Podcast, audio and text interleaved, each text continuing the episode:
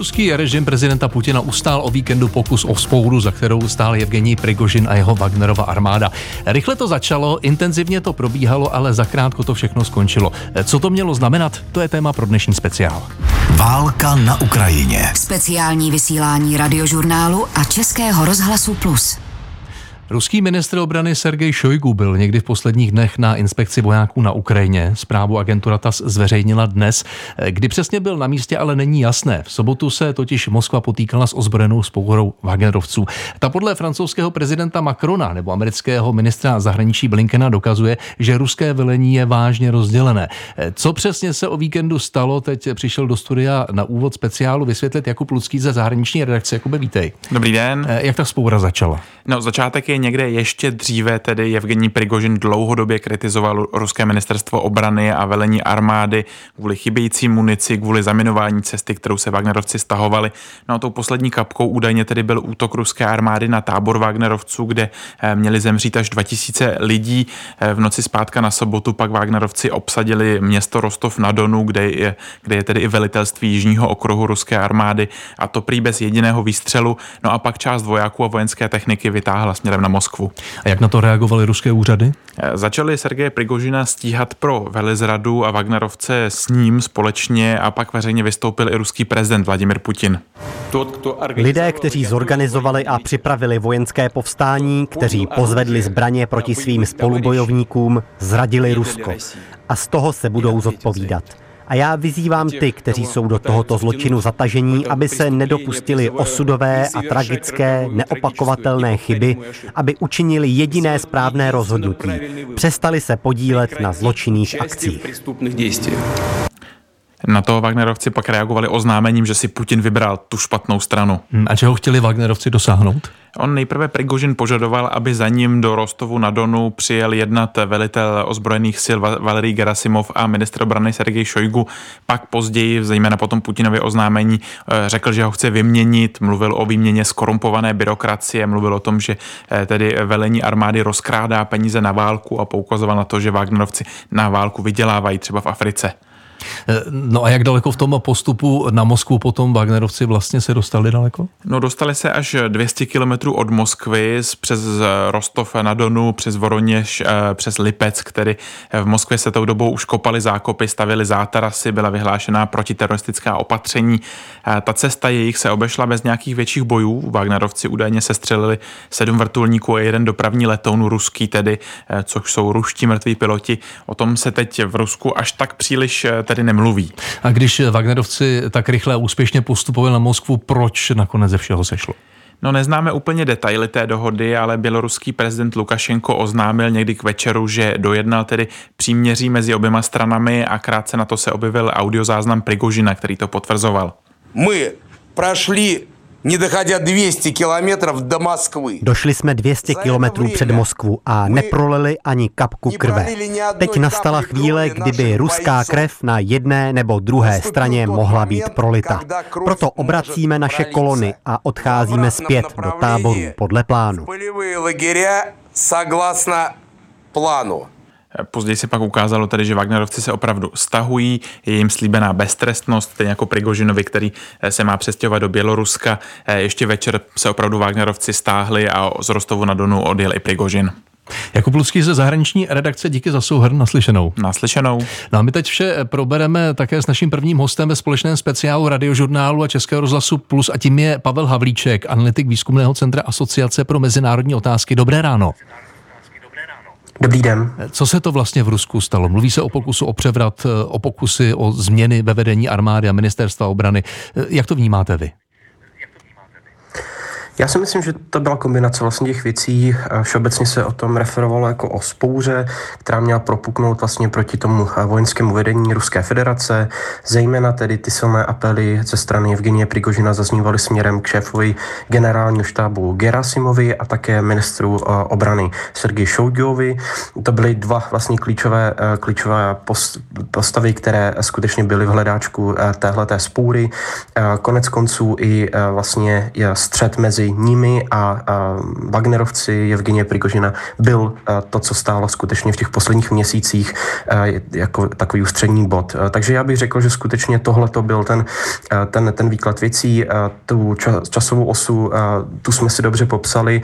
Na druhou stranu bych řekl, že tohle to skutečně není něco, co by přišlo úplně z ničeho nic. Ta situace se nějakým způsobem vyhrotila na začátku června, kdy vlastně Wagnerovci odmítli se podepsat kontrakty pod ministerstvem obrany a podřídit se tak vlastně jeho autoritě. Z toho vlastně celá ta situace zešla. Podle amerického ministra zahraničí Blinkna je víkendová spoura Prigožina a jeho armády přímým zpochybněním autority prezidenta Putina a odhaluje trhliny ve vedení Ruska. Jak moc je podle vás pošramocena Putinova autorita? Vnímají to nějak běžní Rusové? Já bych řekl, že poměrně zásadním způsobem, a to právě kvůli tomu, že Vladimir Putin selhal v té jedné věci, které se má v domácí politice věnovat, a to skutečně mediaci konfliktu mezi různými mocenskými skupinami, a to ať už uvnitř silového aparátu nebo ekonomických skupin, oligarchů a tak dále. Tohle to vždy byla jeho ústřední role a teď on v tom zásadním způsobem selhal a to, co vlastně propukalo v ulicích ruských měst, ať už Rostova na Donu, Voroněže nebo i samotné Moskvy, tak skutečně připomínalo Ty, ty situace ze srpna devatenáct set devadesát jedna, toho srpnového puče, kdy skutečně se proháněly tanky v ulicích a bylo to, byl to velký problém. A tohle to skutečně působilo psychologicky podobně a nějakým způsobem bylo jasně cítit, že Vladimír Putin nemá tu situaci pod kontrolou, a to zejména tedy, když on sám v odpoledních hodinách zmizel z Moskvy, odletěl z Moskvy do Petrohradu a stejně tak vlastně do celého světa prakticky se vydala celá řada i vládních představitelů, oligarchů a představitelů toho režimu. A co udělá teď Putin? Co máme čekat? Utáhne jeho režim ještě více šrouby vůči obyvatelům? Obětuje ministra obrany Šojgu, a jak chtěl Prigožin?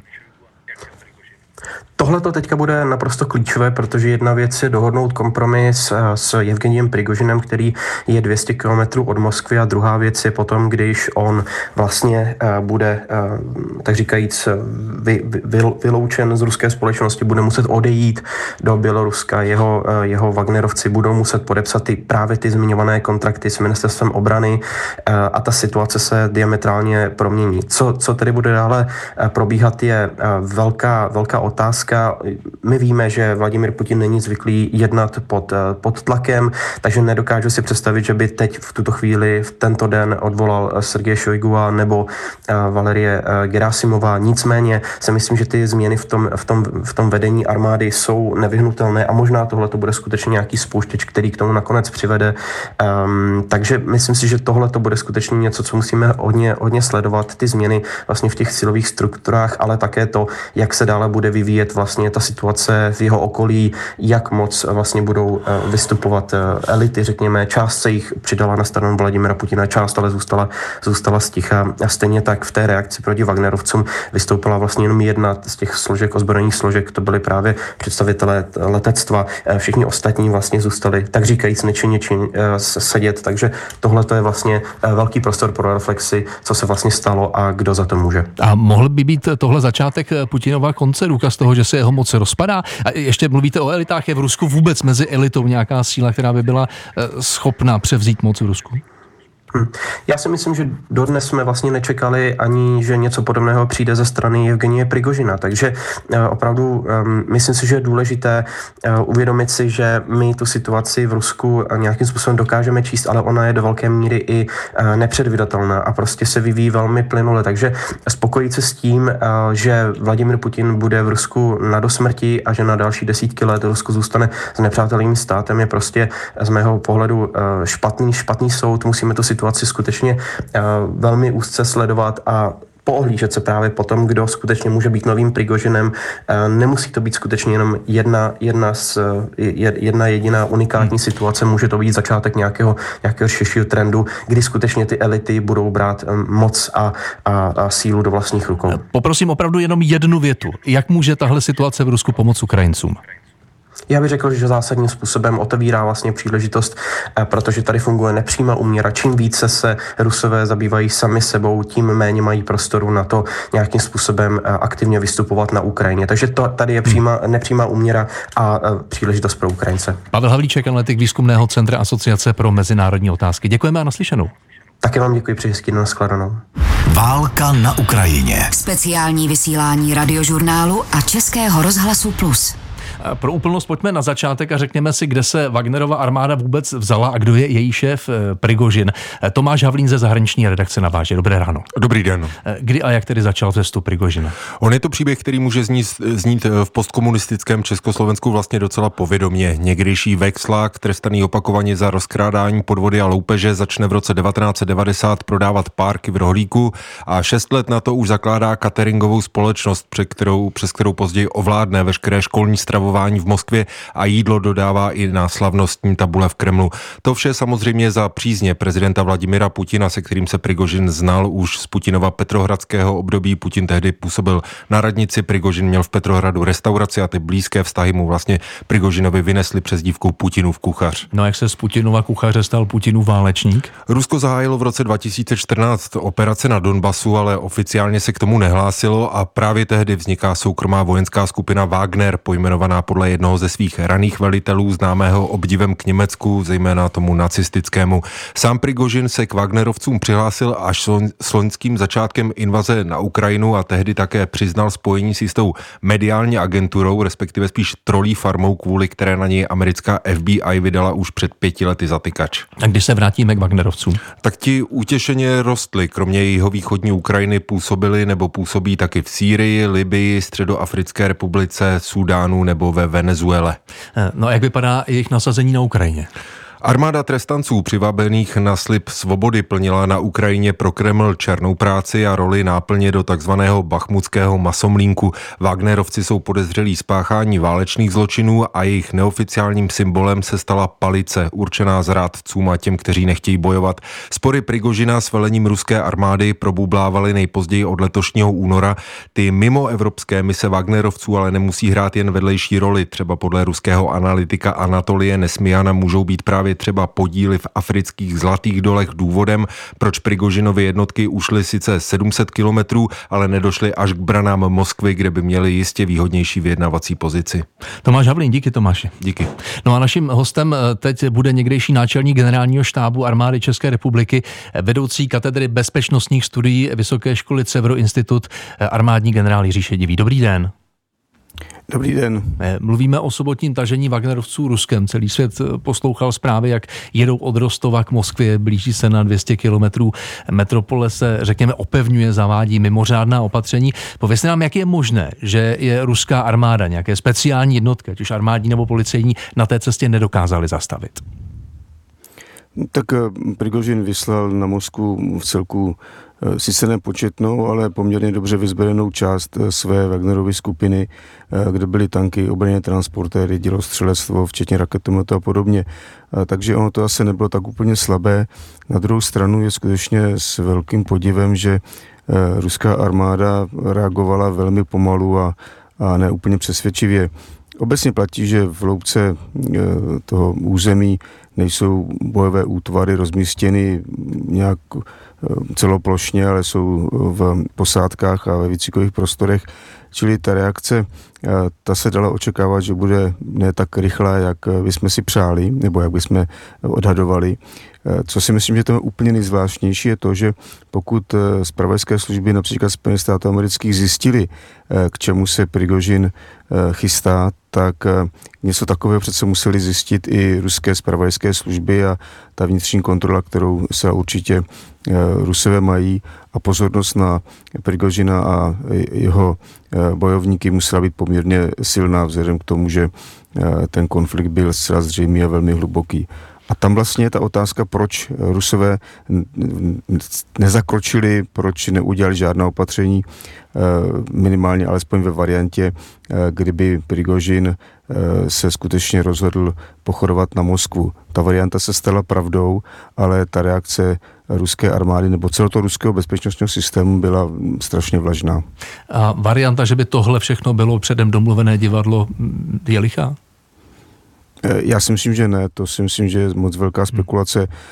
Ten konflikt, o kterém tady bylo, bylo řečeno, poměrně velmi hluboký rozpor mezi Prigožinem a vedením ruského ministerstva obrany a armády, si myslím, že ukazuje na to, že to není jenom nějaká současná hra nebo nějaký okamžik, ke kterému se někdo rozhodl vytvořit nějaký, nějaký příběh, ale že to skutečně mělo hmm. ten vývoj, který mohl vyústit možná dokonce i tragičtěji, než nakonec vyústil. No a Wagnerovci dokázali sestřelit několik letounů, respektive letoun vrtulníky. Jak citelné jsou ty ztráty pro ruskou armádu? Tak oni jsou jen tak z hlediska počtu, samozřejmě, že každý sestřelený takový stroj je určitou ztrátou, ale zase to je spíš narušení té takové reputace té ruských vzdušních sil. Přece Rusové museli vědět a velitelé, kteří vyslali ty vrtulníky proti té pochodující armádě, že má ve své sestavě a měl i na těch vozidlech nebo tralerech, které jeli v koloně, ty es deset, které mohly velmi účinně vést palbu na tak pomalé cíle, jako je vrtulník. Tam jsou velmi efektivní. Takže zase ta otázka, kdo vlastně vedl tu protioperaci proti těm pochodujícím vojskům a proč neudělali žádné opatření, aby nebyly ty vrtulníky sestřeleny.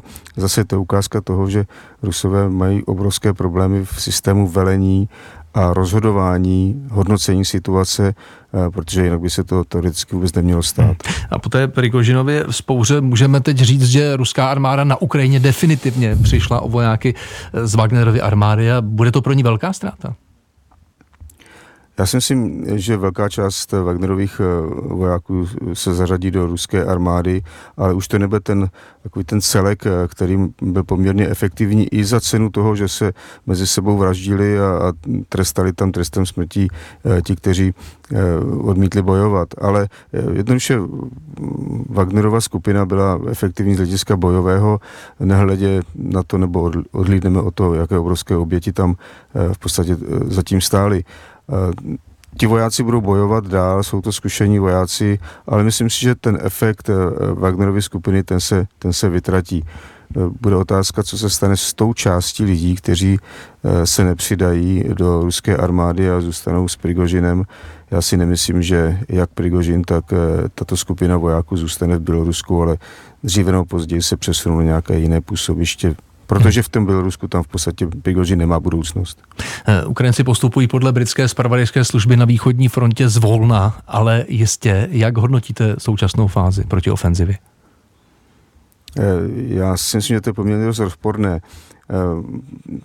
Chvilku se mluví o tom, že již byla zahájena protiofenzíva a že zároveň se provádí nějaké testování ruské obrany, průzkum bojů a podobně. Podobné výrazy se používají. Tato činnost se zpravidla provádí před zahájením té ofenzivní činnosti, to znamená, že měla být už dávno ukončena a ofenziva měla být zahájena na předem hmm. zanalizované slabé, slabé místa té obrany.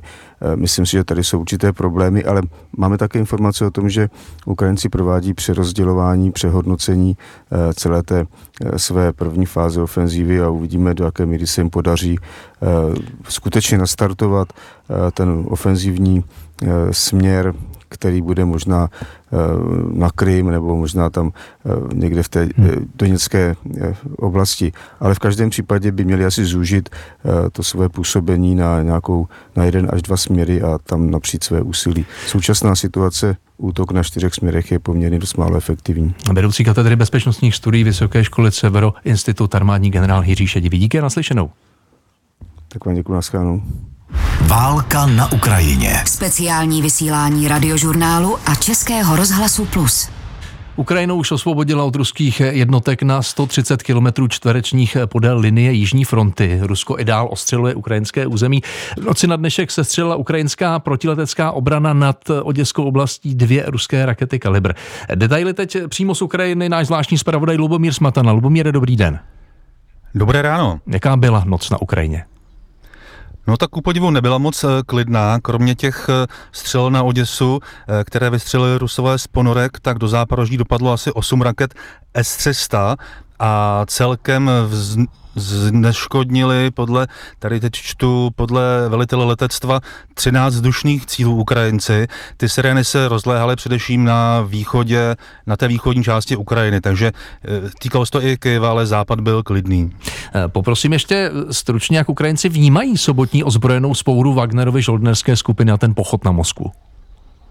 No tak já jsem si včera poslechl večer projev Volodymyra Zelenského, prezidenta ukrajinského, a tam je zajímavé, že on se už o tom vůbec nezmínil. Úplně to ignoroval, věnoval se rozhovorům s Bidenem a s Trudeau a s Andrejem Dudou a tohle téma úplně vynechal, přestože v sobotu večer dokonce ten svůj projev pronesl i částečně rusky.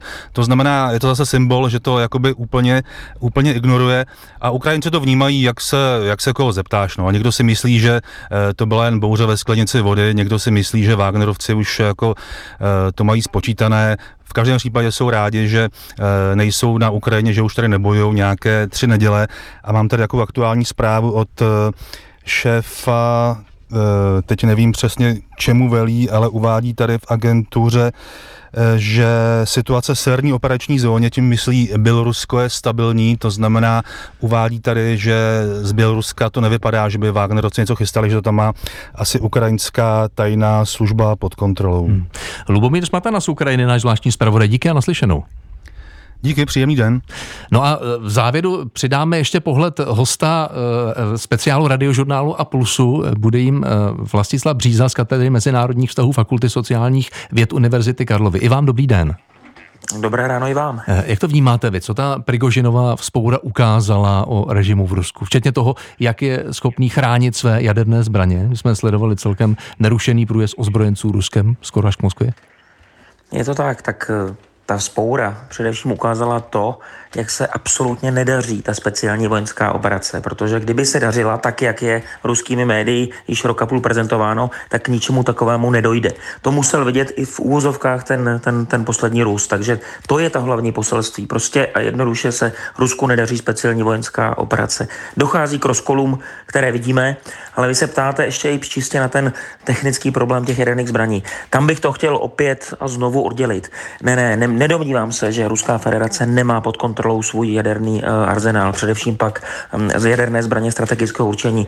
Ty základny chrání ty nejlepší vojáci, ty nejlepší z nejlepších, ta ruská uh, vojenská elita. Tam pro ten problém určitě nenastal. Ostatně to nemělo být ani cílem uh, této spoury, že by se snad Prigožin vůbec ve svých snech měl uh, dostat k tomu, že by ovládl ruský jaderný arzenál. Tak to snad nikoho ani nenapadlo. Hmm. No, ruská agentura T A S teď ráno uvedla, že ministr obrany Šojgu uskutečnil inspekci u ruských vojáků, kteří bojují, ovšem není jasné, kdy to bylo. Právě s ministrem měl Prigožin velké spory.